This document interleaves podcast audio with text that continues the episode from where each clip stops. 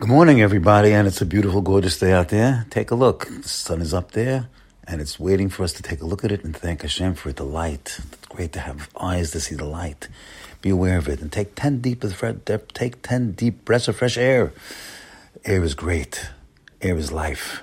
It'll oxygenate your blood. It'll bring up your spirits. You'll be positive, and, that way we'll have a very we'll have a, a, successful day today and every day with a positive attitude. And we know that Hashem is behind us and doing everything for our benefit.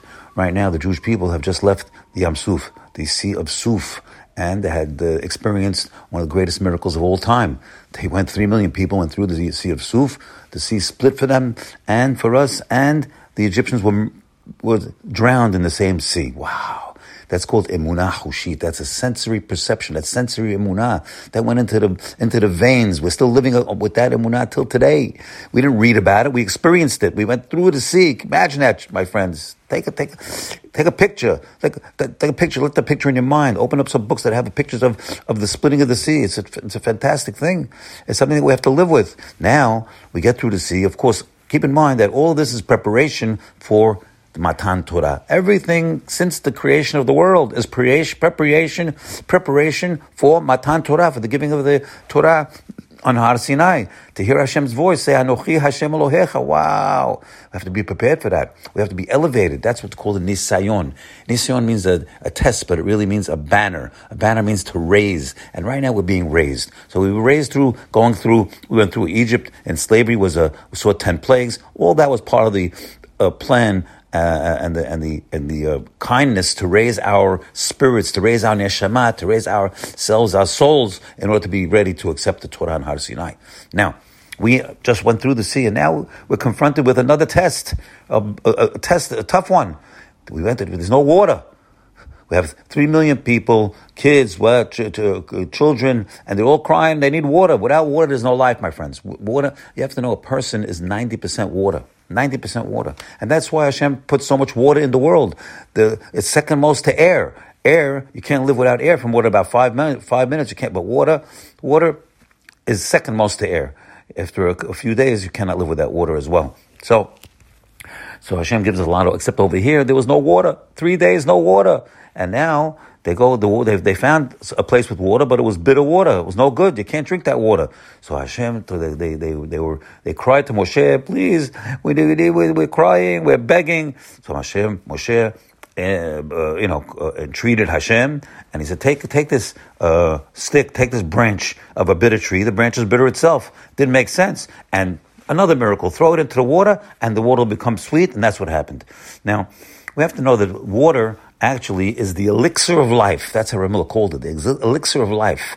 And water really is two, uh, is two elements. It's hydrogen and oxygen. It's H2O. Two hydrogens and one oxygen. They're all gases. So how did the gas become water? That's a, that's a, that has to be studied. That's a miracle in and of itself. How do you get, if you're sitting on a, on a, on a, on a desert island without water, and you got all the hydrogen in the world and all the oxygen in the world, you're going to die of thirst. There's no water. How are you going to put it together? That needs to be studied. Rav Miller actually studied the uh, situation, and he went to a laboratory and he saw an experiment how they put hydrogen and oxygen with an electric spark and in between, and water droplets come out so that it's, it's infused together.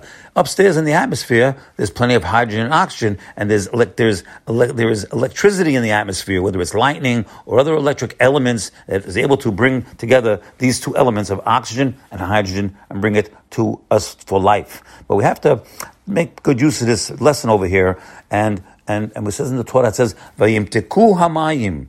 The waters became sweet. They put that branch in there, the tree in there, and the waters became sweet. Wow. So we have this opportunity every time you drink a glass of water. Hold up the glass. Somebody's, you have that bottle of, bottle that, that spring water, hold it up. Take a look at it. It's clear. It's beautiful. It's clear water. Why is water? Uh, why is the constitution of water clear? Milk isn't clear. Nor the other, none of the other liquids that come out of this. Uh, apple juice is not clear. Orange juice is not clear. Why is water clear? That's something you got to ask yourself. It's been planned that way. What is the plan of clear water? the maker planned it to be clear because he knows that you got to drink a lot of water. 90% of your body is water. You got to drink a lot of a lot of it. So he, he wants you when to look at that water, it's clear so so you, so you should be able to recognize any any rocks, pebbles, insects in the water. You shouldn't drink it so you could see right through the water. Isn't that fantastic? You should thank him for it every time you take a look at it. You're going to go your whole life and I take a look at water. Look at that water It's beautiful. It's crystal clear uh, that you can see it. And then you, you, you, you, you drink the water. It's delicious. It goes right down. It, it, it, it lubricates your whole body. Water is lubrication, lubricates your joints, lubricates everything in your body. And so when you drink that water, say those words, my friends. Say, before you drink it, say, Vayimteku hamayim. Oh, you'll be thinking like Hashem. You're saying words from the Torah. Try it tomorrow. Vayimteku hamayim. And then say your beracha say She'akol Baro. But you said now, and you, you're making it real. What are you making real? You're remembering that the water was bitter in the desert, and Moshe Rabbeinu took the tree and he threw it in the water, and it became sweet because the water we're drinking, my friends, it emanates mostly from the ocean, and the ocean is brine. You can't drink that water, but it's a whole rain cycle that Hashem put into the into into the into nature. It doesn't. It's not. It's inorganic. It doesn't go from the simple to the complex. It's a rain cycle from the ocean, the brine, to the the sun, ninety three million miles away, beating down on the ocean and and uh, and separating and, and, and, and, evaporating the ocean water and separating the, the brine from the from the water and bringing up the water in a in a in a water vapor to form clouds and then then the clouds move along with the with the wind and come down in pure water. Now that's called the rain cycle. We've got to think about that.